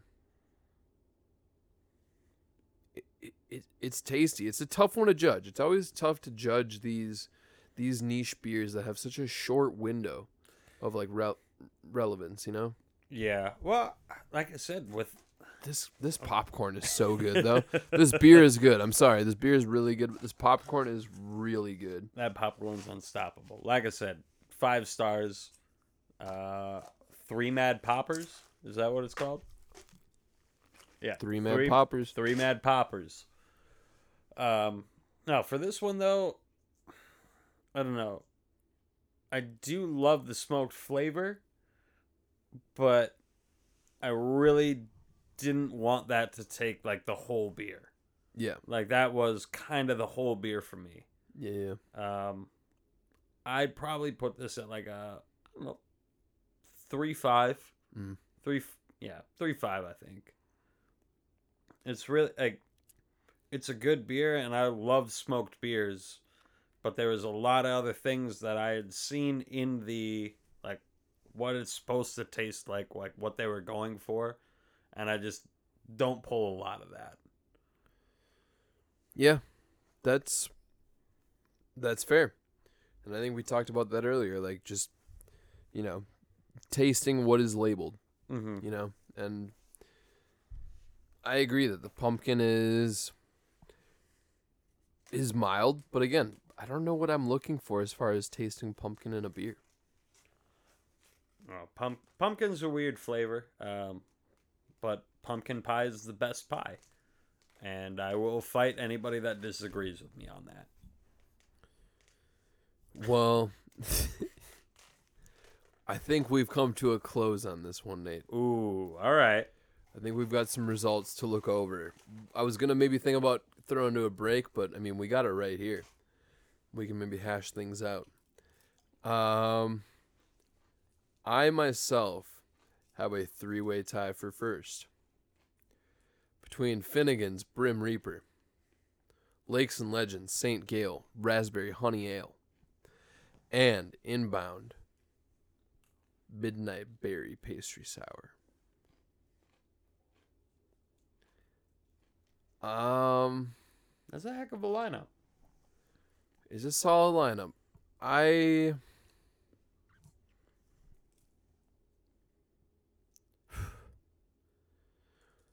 This is a tough one. Do I judge it based on what do I what I enjoyed most?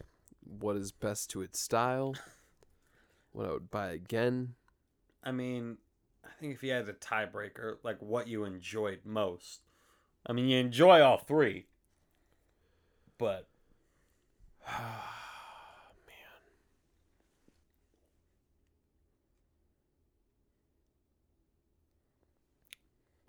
I'm torn. I'm torn. Okay. So Finnegan's Brim Reaper IPA. At first glance I want to declare the winner. okay. But the reason I'm hung up on it is because I haven't had a lot of rye IPAs. Drank a lot of sours last season. Dustin's a sour guy. Mm-hmm. Tried to incorporate sours pretty heftily into that uh, first season. We had a handful, a lot of really good ones. And man, we had um, we had a really good one on this show. And so I think if I'm just judging based on the beer I enjoyed the most, I'm probably gonna go with Inbound's Midnight Berry Pastry Sour Oh.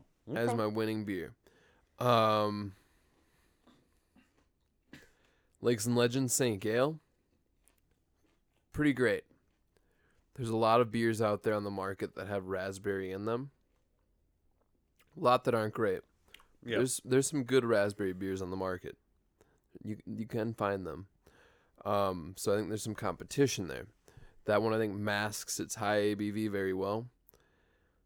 I just think for me to call Finnegan's Brim Reaper Rye IPA the best beer would probably be selling that style short just because I'm not as well versed in it.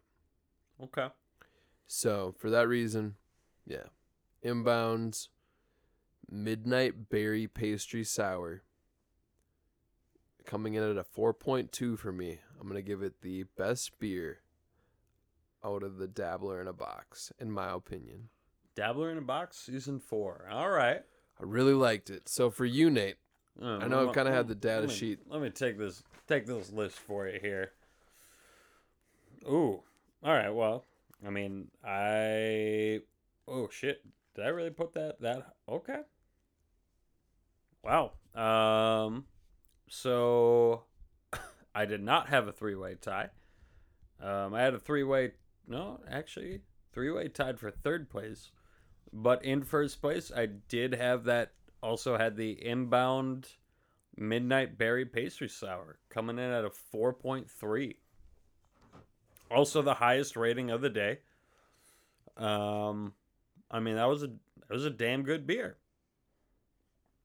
even had that the chocolate malts i think threw both of us for a little bit of a loop i don't think we really knew what we were looking at there but uh, second place I had the oh Wild Mind.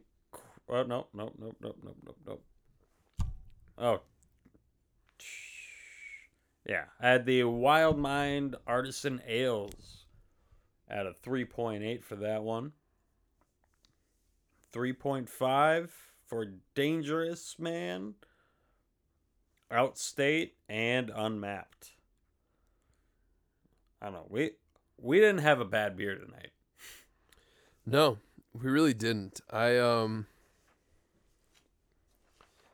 looks Wait like we second, came through let's- with like the same favorites, but um and I think the same least favorites too. Yeah, we're we're pretty on par there. I did misread the sheet, but that's fine. The the ranking still stands. I was just looking at something different. Oh, gotcha. Ranking still stands. You still gave the highest rating of the night. But basically, yeah, we're we're right on the same page with uh the uh, inbound midnight berry pastry sour coming in at 4-2, 4-3. I think we should uh track down another one of these if we can find it. Maybe out on Bib. Maybe Yeah. pass told Dustin. Because I feel like Dustin's our, our resident sour guy. Maybe pass it to him and see what he would give it on the old Suds Bud scale. Because I feel like he'd be a good uh, guest review to have like on on on beers. You know, maybe he give him understands the he understands the system. Yeah, he's like the IBM, and we have to try to beat him. We're chess. He's chess master, yeah, and you know, here we are, the lowly, lowly beer drinkers. and and I don't know. I feel like this one. I don't know. I feel like he'd he'd either love or hate this one. I think you'd really like it. I mean, Dustin doesn't strike me as like an overly sweet kind of person, and that's what I like about this beer is it really doesn't push too hard on that. It's like chocolate, but it's like a like a mole chocolate or like a dark chocolate. It's not like that overly sweet milk chocolate, you know? Yep. Like the sweetness comes from the berries, but it's not too much. It rolls right into that dark chocolate flavor. And then it yeah, it finishes really sour. Like it's a pucker. It is a pucker. It's a good one. Man, we had a lot of good ones. This has been a, a fun little two part series we've done here with uh, the Dabbler in a Box, courtesy of Beer Dabbler. Hey. Check them out. Season five, hopefully coming out very soon. BeerDabbler.com. Um, in the meantime, anything you wanted to mention before we close out here, Nate? Not really. Um, had a lot of fun with this one. Um, Matt is a is a wizard. the The man knows how to run a business. Um, it is a real bummer that the Growler had to, or yeah, Growler Mag had to shut down this year. Um, but obviously, I get it. That was a free print for them. Um, well, for everybody, and I do hope to see it again one day but for now i'm glad that they're kind of still being able to do some stuff um, also with these dabbler in a box things um, they do a cool video series with everything um, they interviewed different people at each brewery for the um, beers in the box um, musical performances some art performances it's definitely a cool thing to check out um, and it's it's supporting a good cause uh, a good business within our community that doesn't really have a lot of other outlets. So definitely check it out. Very cool, man. Well, uh, yeah. Other than that, just be sure to uh, stay healthy, stay safe, drink responsibly, and uh, you can find us wherever you find your podcast, Spotify or Spotify. Sorry, I felt like I mispronounced that, but I didn't. I was like, what am I trying to say? No, no, Spotify, uh, SoundCloud, iTunes. We got an Instagram. Check us out there. Say what's up, or our Gmail at sudsbuds. That's suds with a Z, buds with a Z, pod at gmail.com. Uh, yeah, always welcoming emails. If you know someone that you'd like to have us guest on the show, or you got a beer that you'd like us to try on the show, uh, hit us up. We're always here. So, other than that, have a awesome Thanksgiving. And if you're listening to this after Thanksgiving, I hope you had a even awesomer Thanksgiving. but uh, Nate and I got to get out of here. It's been a long one. Yeah, it's been a, it's been a lot. All right, keep it easy. Woo! with a little love and some tenderness. We'll walk upon the water, we'll rise above the mist with a little peace and some harmony. We'll take the world together, we'll take them by the hand.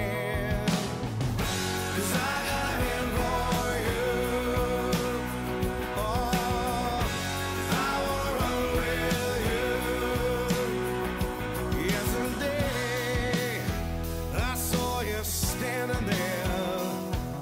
Your hair was down, your eyes were red. No coma.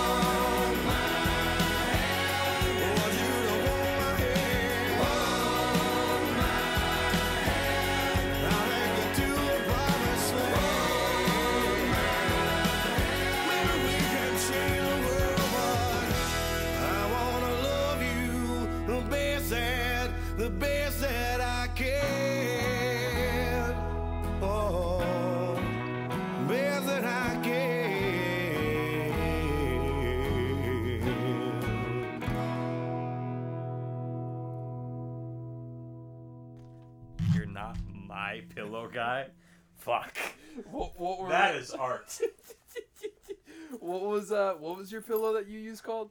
Uh, it's it was a Kickstarter project. Um, it's. Good though. Oh no, dude! It,